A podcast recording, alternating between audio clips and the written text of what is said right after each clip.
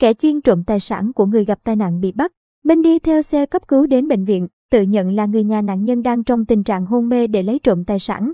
Sáng mùng 4 tháng 3, Công an tỉnh Quảng Nam cho biết, Công an thị xã Điện Bàn đã bắt Lê Văn Minh, 33 tuổi, ngụ xã Hòa Tiến, huyện Hòa Vang, thành phố Đà Nẵng, được xác định là người chuyên trộm tài sản của bệnh nhân tại các bệnh viện. Trước đó, ngày 27 tháng 2, anh Kakui bị tai nạn giao thông trên tuyến quốc lộ 1A đoạn qua xã Điện Thắng Bắc, thị xã Điện Bàn và được đưa đến bệnh viện đa khoa Vĩnh Đức cấp cứu. Lúc này, Minh đã bám theo xe cấp cứu để vào bệnh viện. Tại khoa cấp cứu, Minh tự nhận là người nhà của nạn nhân. Lợi dụng bệnh nhân đang trong tình trạng nguy kịch, hôn mê sâu, Minh đã nhanh tay lấy dây chuyền, nhẫn, điện thoại của anh Quy sau đó, Minh rời khỏi bệnh viện. Một lúc sau, người nhà anh Quy đến bệnh viện nhận tài sản thì được thông báo là đã có người thân nhận giúp nên gia đình trình báo công an. Bằng các biện pháp nghiệp vụ, công an thị xã Điện Bàn đã xác định người lấy tài sản là Minh, đang lẫn trốn tại một phòng trọ ở phường An Hải Đông quận Sơn Trà, thành phố Đà Nẵng nên bắt giữ.